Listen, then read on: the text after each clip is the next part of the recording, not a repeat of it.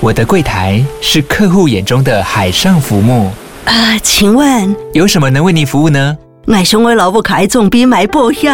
没问题。不过我讲需求讲不清楚，你慢慢来。办您靠岸，台银人寿一直都在，以安心、可靠、诚信、稳健为本，尊重多元，关怀弱势。因为台银人寿，我不再漂流。以上广告由台银人寿提供。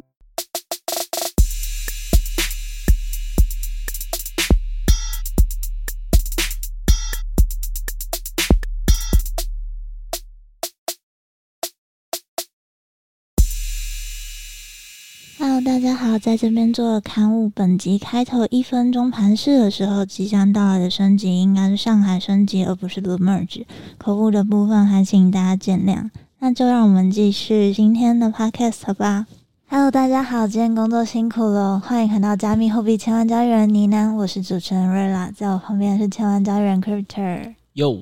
在这个节目，我们谈论加密货币第一手时事议题、投资观点以及科普新知，就让我为疲劳的大家充电吧。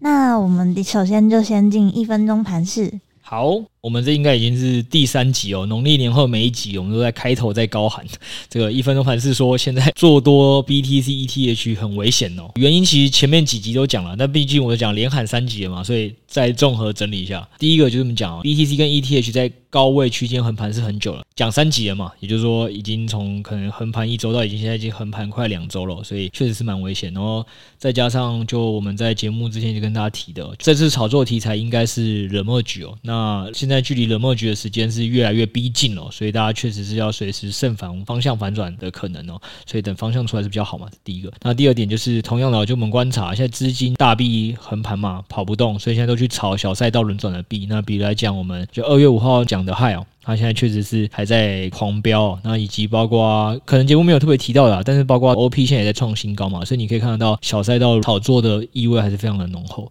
然后再下一个点就是说，我们从稳定币看的话，圈外资金基本上从 FTS 事件后就基本上是未流入的嘛。那包括待会瑞拉今天要跟大家讲的第一个重点新闻哦，就是币安的美元转账好像是出了一点问题哦，所以基本上我们会觉得未来这个圈外资金的流入是更雪上加霜的。综合以上几点，我们给大家结论还是一样，就是你不擅长打单跟没时间盯盘的，我们是建议你等方向出来了，不论是到时候真的高位横盘结束是往上，或者是这个确实如我们预期的反转向下的话，那时候你再去打单可能会比较好。那你真的是时间比较多或打单能力比较强的，那我们也是不建议挑大币，就请你去挑小币打。那千千万万记得这个时间点打单，止盈止损一定要设好。对，因为现在是一个风险性很高的阶段了。好，那我们就来讲这个币安的新闻吧。好的，那这则新闻呢是币安将从二月八号星期三开始暂停美元银行的转账。嗯，币安 US 是不受影响的。币安的发言人他说，因为只有百分之零点零一的月活跃用户使用美元银行转账，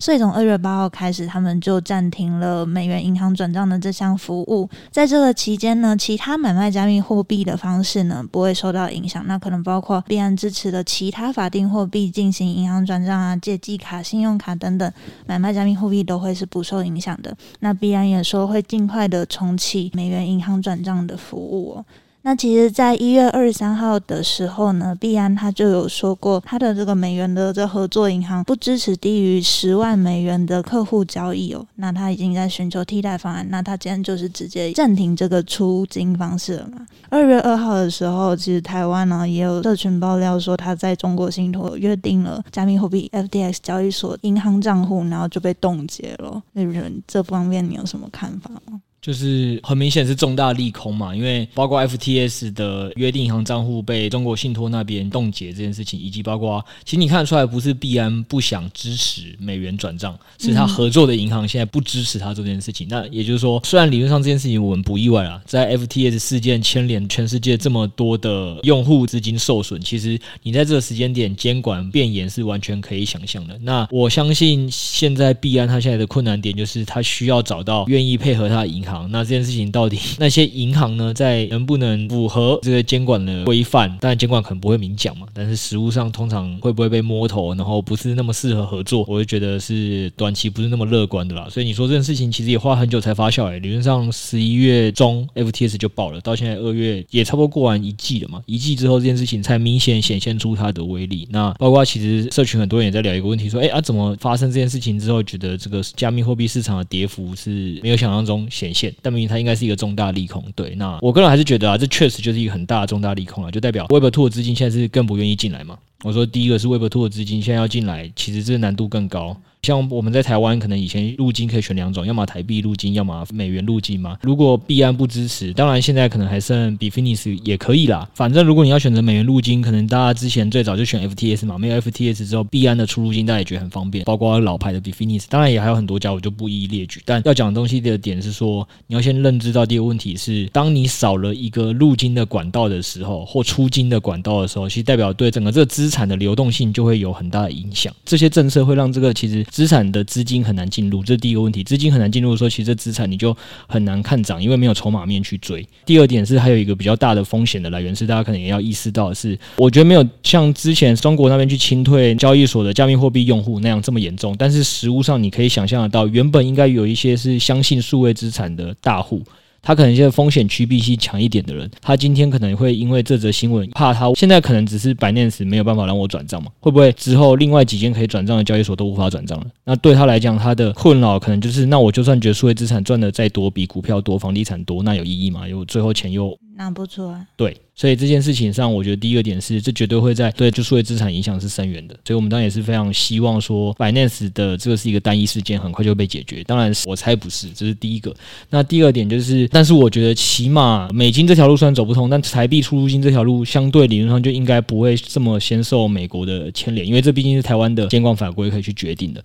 所以，除非你是看到说台湾的哪一间交易所也有有类似的案例的时候，我觉得大家才比较需要担心啊。所以，我觉得美美国的这个监管的一些。相关的规范的到台湾这边受影响的时间可能是会相对久一点的，所以我觉得大家也不用过度恐慌，对。但是对整体国际市场的这个资金的引入跟引出，绝对是很大的伤害，所以这个大家还是要注意。跟大家分享一个有趣的事情，就是今天早上这则新闻一出来之后，我妈今天就很紧张，贴了这则新闻出来，然后跟我说：“哎、你们有没有事啊？”我说：“哦，这个应该没事。” 没有，因为老人家一定会担心啊。这种感觉就像是，如果当然不太可能在台湾发生了。我说什么花旗银行或新展银行的用户这个。都停止转账出来，等于说你的存款都提不出来，这老人家一定是很担心的，这这我完全可以理解。所以我觉得这件事情上是大家一定要注意的。我对数字资产的影响一定是长期很深远的。那除非除非我们真的可以就很快看到 Binance 又恢复合作的管道，不然我觉得大家要持续关注这类型的新闻。对，好的，那我们接下来就转到最近热门的项目。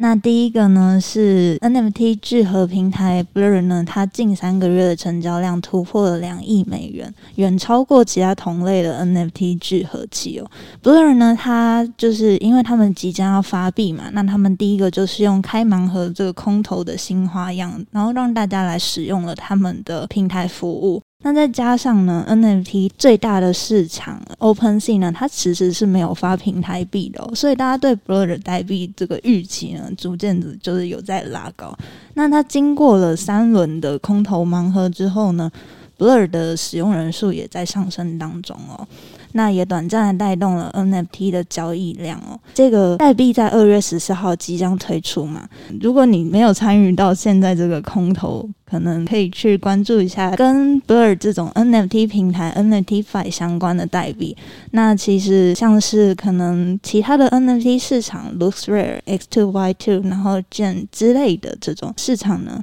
都会有可能有其他的动作。然后像是我们团队也有观察到说，像是比如说 LooksRare 的代币 Looks，它已经有涨一段。那从二月开始呢，它就已经从零点一九块美金涨上涨到零点二九块美金，是优于。大盘的，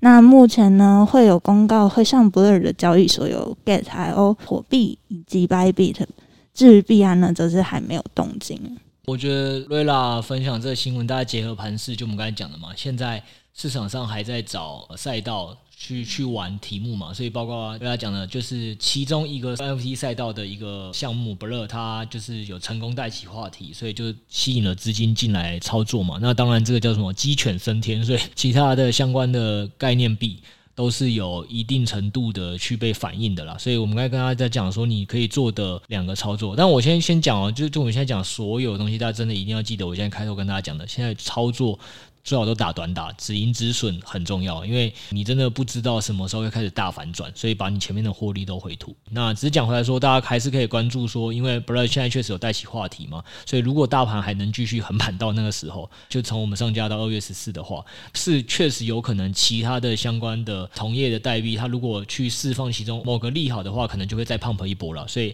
大家确实是可以把这些代币都。列为关注。当如果某个价格的走势有出现一些诶迹象的时候，你就可以先去查查有没有一些基本面的资讯跟新闻，然后去搭配做一个小短打。这确实是有机会，这是第一个。那第二个不是操作同产业的这个代币的话，另外一个方法就是瑞拉刚才跟大家分享的。Blur 这个币呢，因为它之后会上交易所，那大家可以想到一件事情是，通常上交易所之后，就像如果台湾的股票有办法去美国上市的话，通常就会吸引到，因为它就更好被交易嘛，然后会聚集到更多的圈内资金经可以去炒作它，所以确实是有机会再带来另外一波。因为筹码面的拉升而导致的币价飞涨，你去追这一段可能也是蛮有可能可以做的，所以你也可以直接关注 Blur 这个代币。那有一个重点是，这玩法后面也还有很多，比如说就像刚才瑞亚讲的，如果它是最后是上到了币安的话，那可能因为币安的资金量体跟其他交易所是不同的规模的，所以在上币安的时候，可能它的价格的拉升是还有可能会有一段。所以这一你可能可以关注这讯息，二是 Gate.io 火币、白币这些交易所理论上也会出一些质押的方案，就是说哎锁个十几天。然后或者是活存，然后给你一个利息。那这些交易所的一些新的操作的玩法，都会给 Blur 有一些新的题材啦。所以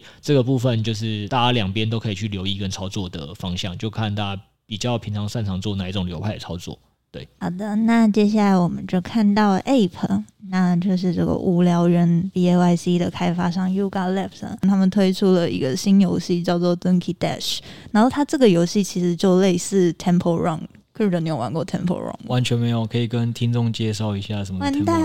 ，Temple Run 就是一个小人，你可以操控那个小人，然后去，就是他会一直往前跑嘛，然后你就要去收集很多的宝物，然后避开障碍物这样子的一个游戏。那跟马力欧赛车、毛毛虫赛车那种感觉差不多啊，就是你要在一个游戏的跑完几圈，然后中间躲障碍物，然后去收集一些宝物，尽量得到高分这样子。哦，对对对对对对。但是它这个游戏它做出来，因为它的游戏概念是一个水管了，嗯，所以它就是一个立体的水管。我有听那个是有试玩的研究人说，他觉得很晕哦，一般人好像没办法达到高分这种感觉。懂懂懂。所以如果我先讲，因为 Yuga Labs 当然应该是老听众一定都知道，反正它就是目前垄断了 NFT 蓝筹市场的一个大的发行商。我记得之前瑞拉跟那个我们家亿万交易员 Josh 就有录过一集哦，那一集在讲说什么。现在前十大 NFT 的市场里，可能就有三到四个，那可能更多，反正就是都是 Yuga Labs 出的。所以大家还是要知道一件事啊，就是 Yuga Labs 现在作为这个 NFT 赛道的目前的绝对的王者跟龙头，它的任何一点的新进展，我觉得都是大家如果有兴趣待在圈内的人都一定要关注跟了解的。不论他赚钱不赚钱，那对，所以包括关注吉米猴也好，包括他现在玩的这款立体的新游戏，晕归晕，对不对？但搞不好就是你现在这次玩都觉得很晕。但是他下次再推下一版的时候，因为你有这次经验，就是哎，原来这个有改善了哪些问题，你可能就会对它的一些质变是比较有明显的感受的。对，这是第一个。然后第二点是，就是你好像有讲说，他们其实也有寄出一个高额的悬赏的奖金嘛，让玩游游戏玩到高分的人可能会有一些对，有一些 B A Y C 或 n y c 的持有者，因为他们也就不会玩嘛，所以他们就说可能哦，你来帮我玩，然后我可能付你个一亿两亿，然后或者是甚至他们就直接找这个代打的什么。选手来玩这样也是有这种的。那因为这个游戏推出之后，吸引很多人努力在游戏中获取高积分嘛。那这个获得高积分呢，只要你拿到第一名的话，你就可以拿到终极 NFT，大家可能就是这个名字不太重要，但可能就是可以记一下，它是一个，就是你如果第一名的话，你就可以拿到一个比较厉害的这个 NFT。那其他人当然也会拿到啊，但是就是因为它是一个就是独一无二的东西嘛，所以引起当然引起了大家的期待。那这个游戏呢，它也吸引到了就是知名游戏大作，就是它是《要塞英雄》。虽然我也不是线上游戏的玩家，但可能大家有听过这样子。那这个就有一个职业玩家蒙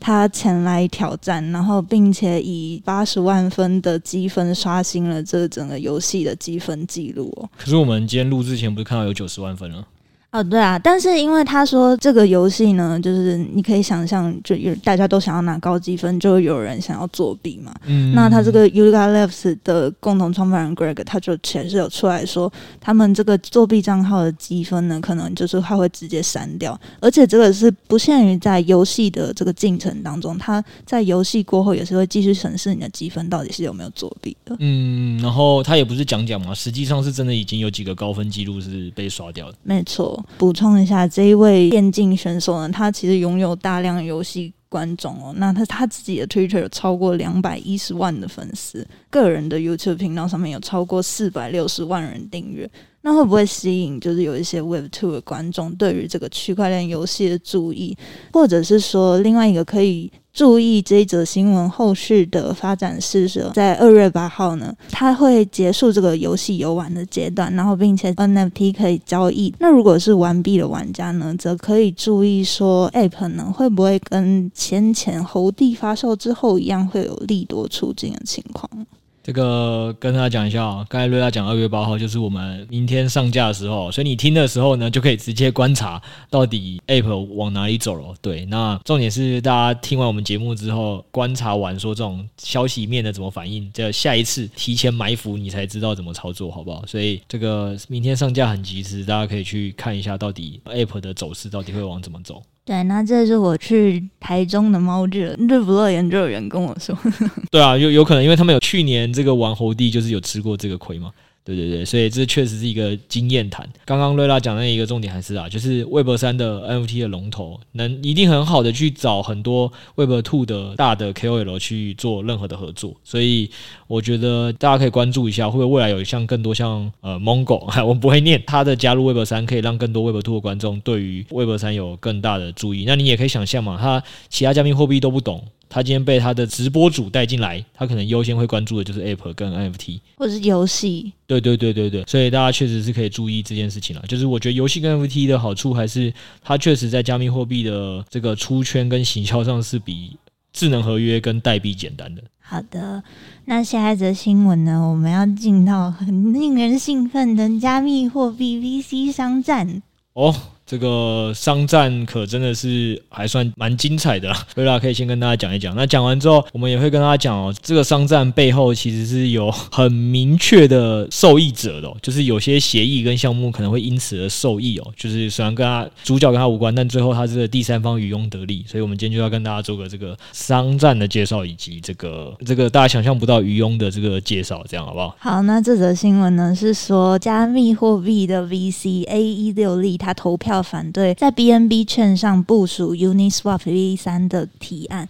并将支持跨链桥 Layer Zero。这个故事呢是说，有一个 Uniswap 的这个项目，他想要在 BNB 券上部署最新版本。那他已经通过了早期的这个民意治理提案，然后并且呢，在他的 Uniswap DAO 上面进行了再一次的全面的治理投票。在这一场投票当中呢，A 一六零呢，他就使用了所有的一千五百万枚 Uni 代币反对该提案哦。这个 VC 呢，在 Uniswap 上面，因为它占有蛮大的代币的份额，所以它占有了很重要的地位。那这时候我们就要看到了另外一个 VC 喽。那另外一个 VC 叫做 Jump Crypto，它也是这样子哦。那其实这一场投票呢，会在二月十号的时候结束。哎，大家可能这时候就想说，嗯，对，刚才瑞亚讲了很多的专有名词嘛，我们先点到这哦。大家会先发现一件事情哦，比如说，你就想象成是台湾的某家重要的这个零零五零的某一间公司哦，他们现在要做一个新的提案，这个新的提案就是他们要去从这个台湾发展，发展的很好，跑去美国或日本哦，就要去美国或日本发展的时候，就是邀请所有的股东来投票开会嘛，决定要还。还是不要，那其中就有一名大股东，刚才瑞拉讲的这个 S 六力，其实老老听众绝对不陌生了。S 六力基本上就是圈内非常知名的创投，所以本来知名的币圈项目，它都是应该占有蛮多份额，是蛮正常的。对，所以第一个就是这个大股东就选择不支持这项提案。那为什么大家觉得这件事情有趣呢？因为有趣的点就是瑞拉刚点名了第二个角色出来，就是这个 Jump Crypto，人家也是另外一个大股东，也是这个圈内知名的 VC Jump Crypto。跟 S 六力呢，就是因为在这个去日本跟去美国之前的另外一个提案内部的投票中，因为 S 六力选输了 John Crypto，所以他在这一次才决定行使他这一千五百万枚的这个 Uni Uni 代币的反对提案权哦，就表示说，哎，他真的赌气哈，不喜欢赌气。那为什么他会赌气，以及他为什么会输掉上一次的提案呢？这个故事就是我们现在要讲的下一个阶段。原来就是当初这个公司要去美国跟日本之前呢。这个 Jump Crypto 还有 S 六力，他们都各有一个，比如说重要的，比如说他自己的子公司的采购案，就是说我们现在的这间公司，它到底是要去跟 Jump Crypto 的子公司买一项设备，还是要去跟 S 六力的子公司买一项设备？那那一场的选项也是全民投票。那 S 六力因为一点原因，当初这个投票上是没有办法行使。这么多投票权的，所以 John Crypto 它的子公司，哎，就拿到这项设备的采购案，所以 S 六力才会在去美国跟日本的这项新的提案里投反对票。好，那我们就再回来介绍这个故事背景。好的，那我们先来讲一下为什么会有这一场提案呢？那其实呢，就是在去年十二月的时候，嗯、，Uniswap 呢，它想要成为实质 BNB 链上面的 DEX，就是去中心化的交易所。它在它想要在上面部署 Uniswap V 三嘛。那二零二一年的时候呢，Uni 他就曾经弄了一个证照，防止别人拿把他们的扣去做分叉。这个证照其实在今年四月就会到期了。那其实就是说，在四月的时候，任何人都可以把他们这个 Uniswap V 三的这个 code 拿到 BNB 或者是任何一个链其他的链上赚钱。所以呢，我们要投票去 BNB 券上的这个提案，照理来说，大家应该会乐见其成嘛。那这个时候问题来了，就是到底像科瑞刚刚说的，我们的子公司到底要选哪一个？就是他们这次在选说，在 ETH 跟 BNB 之间，他们到底要用哪一个跨链桥呢？对，哎，我来帮他讲一下这个跨链桥，因为瑞亚带出了一个新的名词。这个跨链桥，你就想象成是这样，就是今天台湾要怎么去美国或去日本，就是你要可能搭航空。所以这个跨链桥的意思就是说，刚才讲回来这个故事，在现在已经呼之欲出了，就是我们到底要采购 John Crypto 底下公司制造的日航，还是这个 S 六力的这个美航？最后是 John Crypto 选赢了，大概就这样。对的。那其实跨链桥当然不止这两个选择啊，其实总共有四个选择，这边我就不一一念给大家。但是这两个有 VC 支持的项目呢，就获得了大家主要的这个投票嘛。那其实 John Crypto 投资的这个项目呢，叫做 Wormhole，它以六十二点三一的支持率赢得了投票，而 A 一六力支援的这个 Layer Liron 则是落选了。所以这一次 A 六力它使用了所有的一千五百万枚 Uni 呢，反对了提案。哦，原来是这样。好啦，但大家可以发现这件事情哦，就我们刚才讲的，其实如果你是为了这间公司就是 Uniswap 好的话，理论上你应该要在证照到期前赶快去把它这个利益最大化嘛，去经营市场。不论我今天是要选择去美国还是日本，对，用哪一套设备，理论上以这个公司本身的利益来讲的话，就是应该要赶快去做。但实务上现在问题就是因为背后的两家股东支持的子公司是不同的，所以如果我让这个商案过去，那可能我的竞争对手投资的这个飞机的这个子公司哦，在市场上市占就会大大提升哦。这对我来讲，在另外一间公司我就或另外一个产业我就不乐见嘛，所以我就只好背个它。那背个完之后，就回到了就是刚刚我们讲那个问题。所以 BNB 券上原本现在既有大项目，它就渔翁得利了。因为 BNB 券上，哎，BNB 链它上面最大的知名的 d a y s 当然就是币安扶植的亲儿子 Pancake。我们刚才就讲了，如果这个证照现在是二月，然后到时候是四月的时候就到期了，那。到时候呢，Pancake 其实也可以去把这个 Uniswap 好不容易开发出来的程式码拿去直接来用，用完之后就可以继续经经营我们原本 BNB 的市场嘛。所以这个原本 Uniswap 有机会去更多的时间去经营 BNB 券上的优势，可能就会没有。所以这件事情确实是一个蛮有趣的现象。那也是我们一直在跟大家分享，就是你在看新闻判读的时候，不是只单看一条新闻哦，然后去想说，哎，这条新闻他们为什么两个都是公司的股东，然后但却不支持公司做。好的事，或甚至是你可能根本没有想到说，哎，原来这个二阶思考，那他们去不成，有谁会渔翁得利哦？那我们今天就是用这个商战的故事跟大家做一个示范，这是一连串大家可以去思考跟预判的一个问题。好，那今天就跟大家分析到这边。那最后呢，就是要提醒大家，我们 Bybit 交易所呢又上线了 Byvote，这次的投票呢会是在二月九号早上八点的时候快照，然后二月九号早上十一点的时候。就会开始投票哦，嗯，也就是我们节目上架的隔天。